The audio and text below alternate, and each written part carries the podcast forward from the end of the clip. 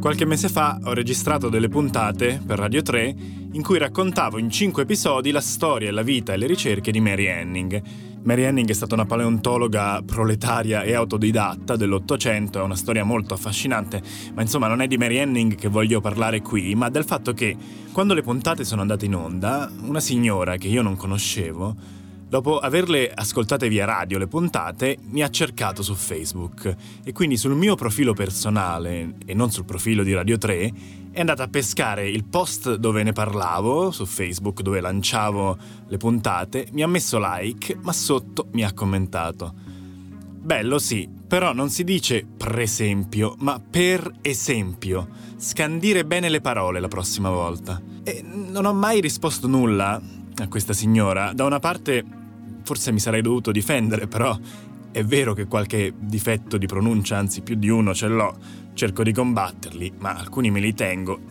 Più che difendermi c'era un'altra cosa che avrei voluto scrivere alla signora e non l'ho fatto, e quella cosa era: se solo sapesse quanti errori ho fatto in radio, perché ci sono puntate di qualche anno fa, e non parlo di quelle registrate, raccontate, che vengono pure ripulite, montate, ma puntate quelle in diretta, beh, lì sì che sono stato a volte un vero disastro. Lì faccio errori di pronuncia, di grammatica, di dizione. Ci sono decine di momenti imbarazzanti in cui la mia voce trema, puntate in cui balbetto, farfuglio, dico cose così, per esempio. E addirittura di questa portata distruttiva, come non sarebbe nato, non sarebbe elettrico, che comunque di specie che con naturalità e Ma questa è una domanda fondamentale. Comunque, crescendo, ho imparato il mestiere, ora riesco a portare a casa, bene o male, senza drammi, una puntata in cui mi si chiede di presentare più o meno qualsiasi cosa o di intervistare più o meno chiunque, ma il messaggio della signora, scandire bene le parole la prossima volta, ecco, mi ha riportato un po' a quei primi anni lì e a tutti gli errori che ho fatto davanti a tutti in diretta, crescendo e sbagliando in pubblico. Ed è così che mi è venuto in mente di scrivere questo nuovo episodio di Fenomeni, il podcast con il PH iniziale, che fa parte della piattaforma Fenomeno, con la F iniziale, in collaborazione con Spreaker. Fenomeni è un piccolo podcast lo-fi che esce ogni tanto, senza una cadenza regolare, quando ho tempo di chiudermi nello stanzino a registrare. Le musiche però sono originali e sono di Valerio Del Prete, mentre il montaggio e la parte tecnica è affidata a Hugo Hennun. Su Fenomeni, se questa è la vostra prima puntata, sappiate che di solito parliamo di cose strambe, parliamo di soprannaturale, di weird, abbiamo parlato di letteratura, di fantascienza, di mostri, di incubi, di scienza, di cose però generalmente inumane e disumane. Oggi, invece, ci concentriamo su quella che, almeno nella retorica, no, è forse la cosa più umana di tutte, cioè gli errori.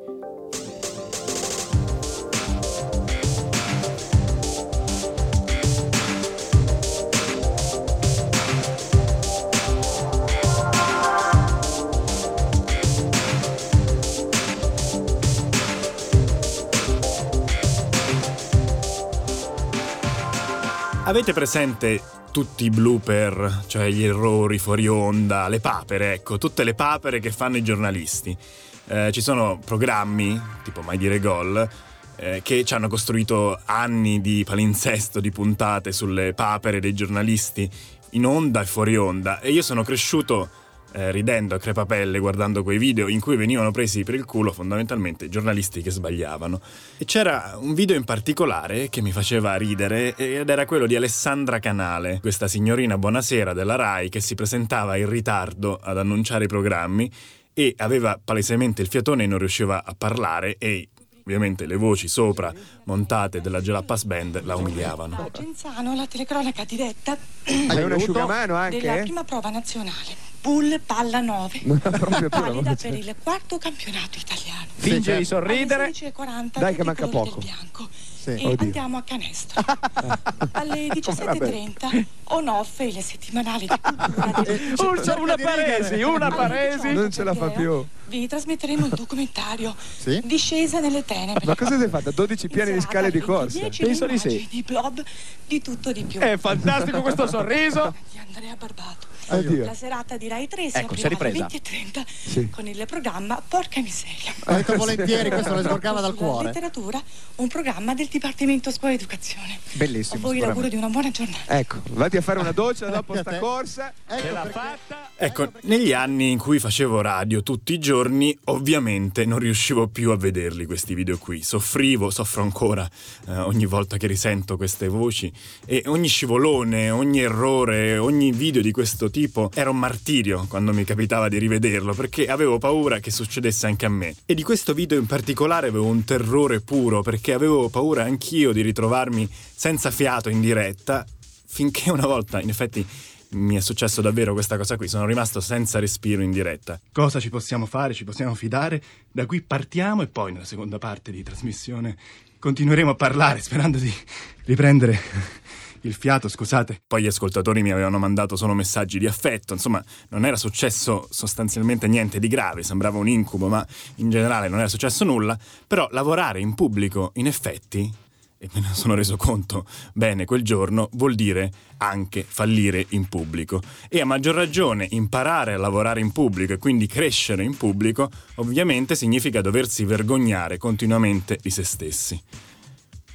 Ma per capire cosa significa crescere in pubblico oggi, per capire cosa significa fallire davanti a tutti, bisogna capire, secondo me, cosa significa fare una cosa a cui tieni e essere invaso di critiche. Mi spiego. Cioè, finché sei un giornalista, sei un presentatore, sbagli qualcosa, una pronuncia, una frase, un discorso, è tutto sommato un lavoro come un altro quello, e non è una cosa che ti rappresenta davvero. Si può sbagliare, si va avanti, anche perché non sei davvero tu che vieni deriso, ma io credo la situazione. Cioè, solitamente ci si aspetta da chi conduce qualche programma una performatività, una purezza, una perfezione che è inumana, da macchina. E invece gli errori mostrano, tutto sommato, l'imperfezione, la lentezza del pensiero, la lentezza della lingua, i problemi di pronuncia, il fiato corto, oppure l'asma, la stanchezza, insomma, mostrano l'umanità.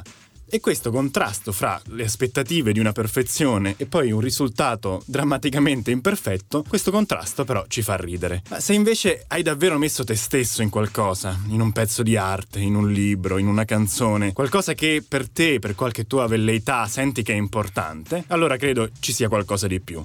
E allora sbagliare in campo artistico non è come sbagliare in qualche altro lavoro. E in più oggi, se fai una cosa, una qualsiasi cosa, un dipinto, una canzone, un libro, è probabile che quella cosa lì verrà messa online e verrà discussa online, e magari ci hai messo anni a crearla, e invece rischi che venga derisa o insultata o non capita nel giro brevissimo di pochi secondi. Stiamo attraversando questa fase qui, della cultura della recensione, dove siamo abituati ormai a dare un voto da 1 a 5 a tutto quanto, e spesso sono giudizi pigri, sommari. In pochi sappiamo però che cosa significa diventare l'oggetto del voto, quello che viene votato, e vedere il proprio spazio mentale così invaso da insulti, da critiche, da commenti. Come si fa a tollerare un peso del genere? Zadie Smith ha scritto qualcosa a riguardo in Feel Free, che è una raccolta di saggi uscita anche in Italia per Sur, e qualche tempo fa Alessandra Castellazzi, caporedattrice del Tascabile, l'ha intervistata Zadie Smith proprio per il Tascabile, e proprio su questi temi qui Zadie Smith ha detto qualcosa che da quel giorno mi è rimasto in testa. You know, I always feel a bit sorry for young writers on their Twitter feeds and the rest of it, genuinely trying to respond to the reactions of maybe thousands or even millions of people. Mi sento sempre un po' male per quei giovani scrittori che su Twitter cercano davvero di rispondere alle reazioni, ai commenti di migliaia, a volte milioni di persone. E riesco a ricordarmi un tempo in cui scrivevi un libro, un film, qualsiasi cosa, e ricevevi 4 o 5 recensioni, magari alcune anche negative, ma non avevi accesso alle menti e alle opinioni di tutti. E il fatto che una cosa sia fattibile a livello tecnologico non significa che un essere umano sia capace di processarla. È un modo completamente diverso di stare al mondo. Alcune delle persone che conosco sono in un certo senso delle star dei social, hanno milioni di follower. Li guardo e mi sembrano felici, sembra tutto bellissimo, si divertono e chi li segue si diverte con loro. Ma poi ogni tanto, dietro le quinte, crollano completamente dal punto di vista emotivo, completamente. E sono persone che si fanno portavoce di questo tipo di comunicazione, che dichiarano in pubblico che questo è il futuro, eccetera. Fa abbastanza impressione vedere questo processo. Posso solo teorizzare che è vero, la tecnologia ha una forza trasformativa, è tutto bellissimo, ma l'essere umano è sempre l'essere umano. L'essere umano è un cyborg, in qualche maniera, tutti lo siamo con i nostri telefoni in mano, ma solo fino a un certo punto. Non siamo costruiti per svegliarci una mattina e trovare 6 milioni di persone che disapprovano intimamente di quello che facciamo. Non è quello per cui sono costruite mentalmente le persone, o perlomeno non ancora. Forse succederà nel futuro, ma c'è una parte di noi che è rimasta al villaggio, dove se 4 persone per strada ti ripudiano, tu poi magari vai nella tua capanna e ti impicchi. Bisogna tenere in considerazione le capacità delle persone e i loro limiti, e non penso che queste cose possano essere dettate da 3 o 4 tizi della Silicon Valley che decidono che cosa debba essere un essere umano.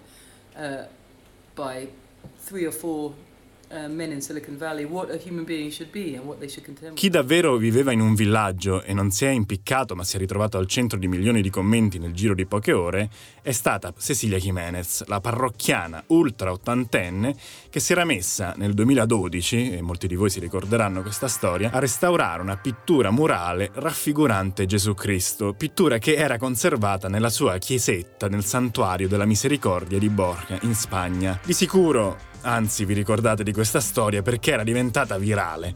Per chi non se la ricorda, comunque, l'affresco era un'opera di un artista minore, di un pittore di nome Elías García Martínez, un'opera che stava cadendo a pezzi in questa chiesa, in questa piccola chiesa, e così Cecilia, pittrice dilettante e devota parrocchiana di quella chiesa, ha provato semplicemente a metterci mano, ma non avendo esperienza né qualifiche in restauro, ha mescolato terribilmente i colori, ha cancellato i tratti del viso di Gesù, ha trasformato il volto dolente del Cristo in quello che oggi, dopo il restauro, sembra una patata o un ritratto naif di un gibbone, e infatti oggi, dopo il restauro, l'affresco è conosciuto con il nome di Ecce Mono, cioè ecco la scimmia. La cosa interessante, chiaramente, è che un restauro venuto male nel Santuario della Misericordia di Borja, una roba che sarebbe passata inevitabilmente inosservata 30 anni fa, è diventato invece un fenomeno mondiale grazie a internet.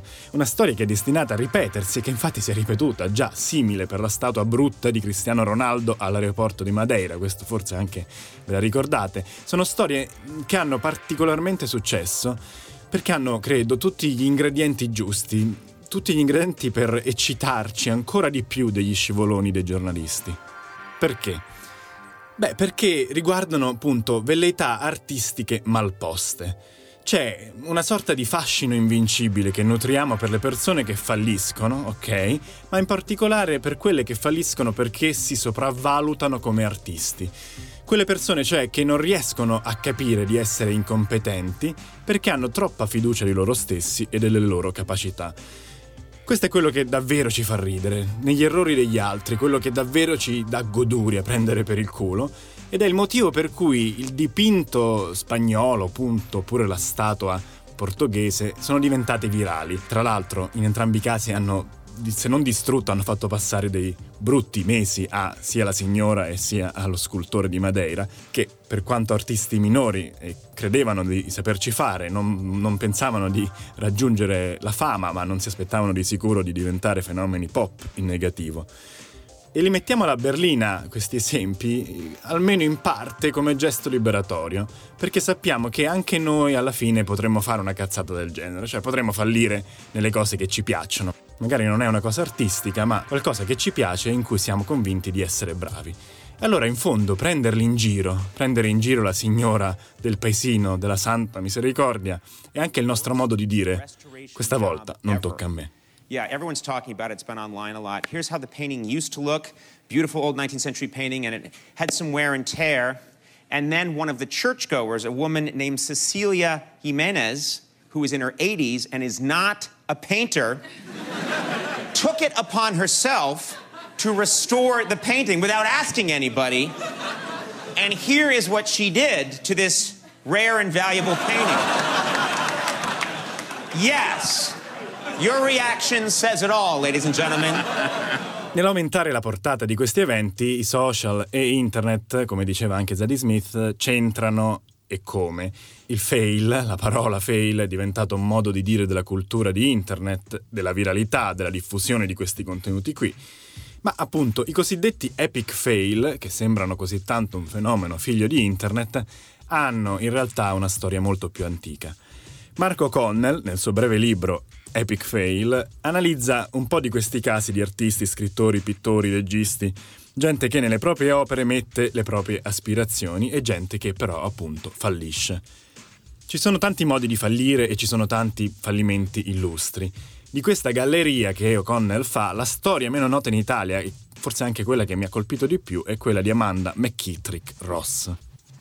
Amanda Ros è stata una scrittrice irlandese nata nel 1860 ed è ricordata come la peggiore scrittrice del mondo.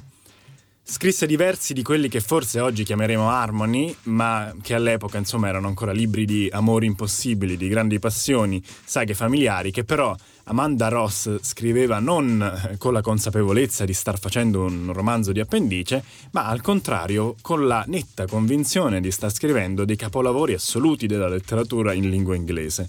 E così, tra l'altro, replicava, piccata alle cattive recensioni che uscivano sui giornali, riscriveva ai redattori, riscriveva ai giornali, si impuntava, lottava, e questo rendeva tutto ancora più ridicolo, perché lei era convinta di essere un genio. Ora, in italiano non sono mai stati tradotti questi libri, ma è facile capire, anche sfogliandoli in inglese, che hanno diversi errori di sintassi, buchi nella trama, ma la cosa che colpisce di più sono le metafore pedanti, pesanti e assolutamente sbagliate, che pure vengono utilizzate sempre, senza soluzione di continuità. E così, nei libri di Ros, gli occhi non sono quasi mai gli occhi dei protagonisti del libro, ma sono globi di bagliore. E quando due protagonisti sono tristi, non sono tristi e basta, perché sarebbe troppo facile, ma sono ripieni di dolore. E il sudore, nei libri di Ros, diventa fatto di globuli di lava liquida e le gambe invece sono supporti ossei. Ora, a Oxford e a Cambridge vennero fondate le Amanda McKittrick Ros Societies, cioè gruppi di lettura a cui partecipavano anche scrittori noti come Lewis e Tolkien, gruppi di lettura ironici, ovviamente, in cui con grande cinismo ci si ritrovava per ridere di quelle orribili pagine la cui eco arrivò anche in America, tanto è vero che anche Mark Twain prese gusto a leggere e a sfottere pubblicamente a sua volta i romanzi di Amanda Ros. Che cosa possiamo imparare da questa storia? La bruttezza della scrittura di Ros è così potente che sembra imitare l'idea stessa della letteratura, scrive O'Connell. Insomma, è come se, violentando così brutalmente qualsiasi buon gusto e qualsiasi stile di scrittura, Ros ci aiutasse, tutto sommato, a decifrare la magia della letteratura, della buona letteratura. E forse questo è un altro punto importante da segnarsi. Cioè, i cattivi artisti, in fondo, ci piacciono anche perché in loro cerchiamo la conferma della buona arte. Cioè, è un po' come vedere un mago che sbaglia il proprio numero. Grazie a quell'errore lì, quell'errore goffo di cui ridiamo perché è così palese, però grazie a quell'errore lì di quel mago così scarso capiamo anche magari dov'è il trucco, capiamo dov'è che ci caschiamo invece in quella stessa illusione quando riesce agli altri maghi, quelli bravi.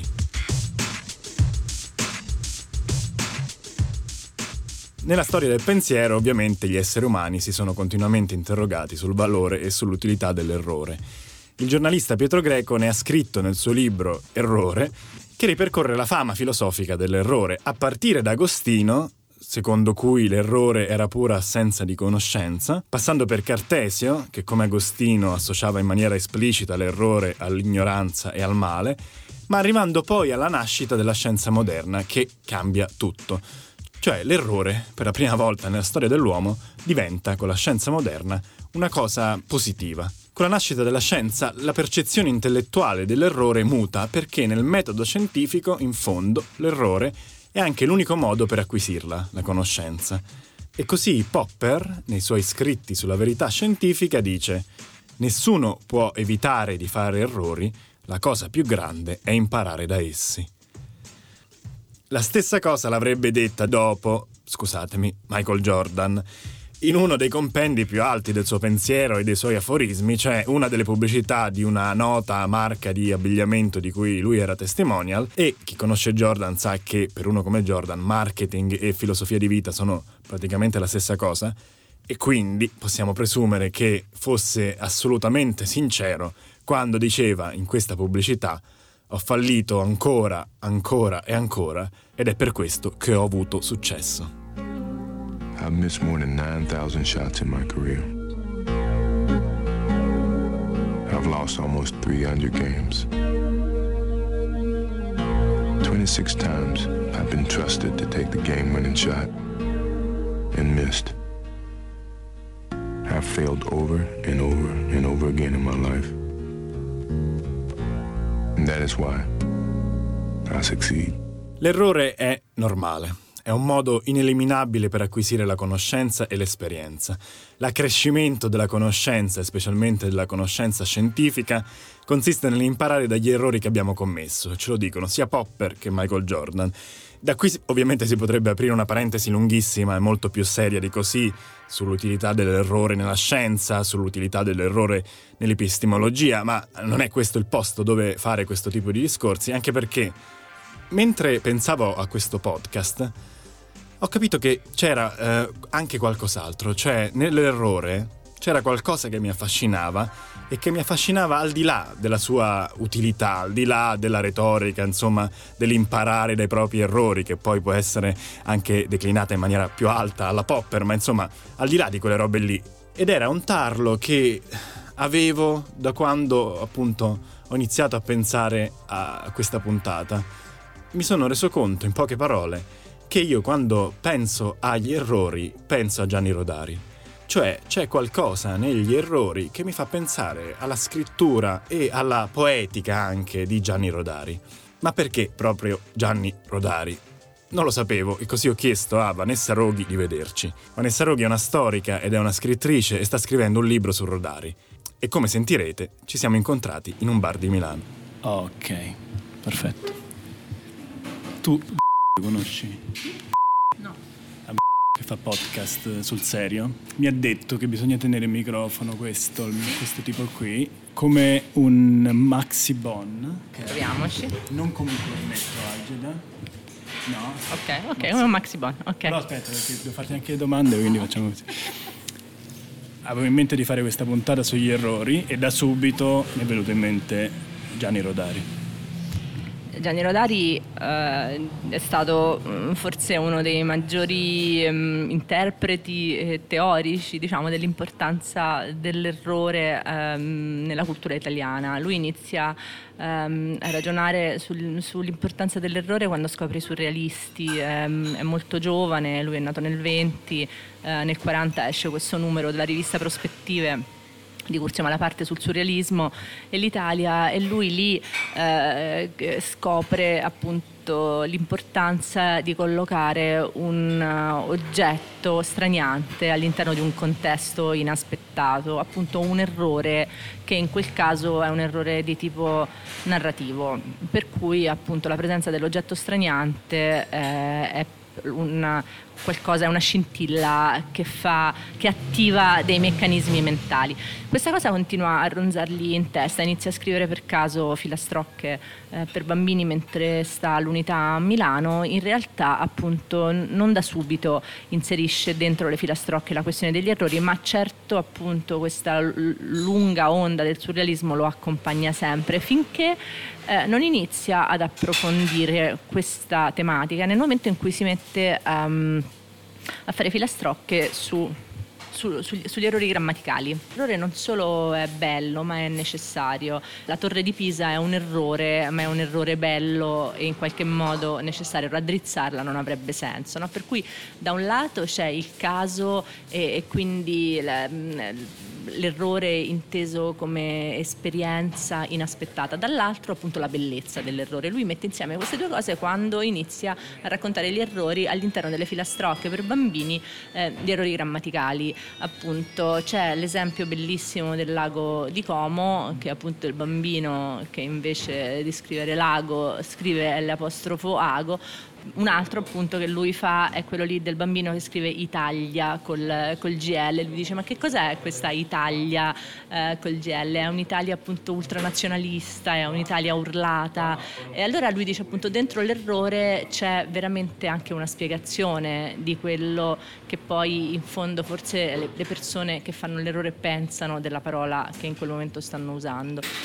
Questa cosa ovviamente è una rivoluzione da un punto di vista di approccio all'infanzia, di approccio alla didattica e di approccio alla lingua italiana. La didattica dell'italiano dopo Rodari non sarà più la stessa, nel momento in cui lui in qualche modo sdogana l'errore come momento dell'apprendimento, chiaramente fa una rivoluzione che poi sarà proseguita negli anni seguenti soltanto dalla linguistica democratica, da Tullio De Mauro, insomma, e da tutti i maestri del movimento di cooperazione educativa.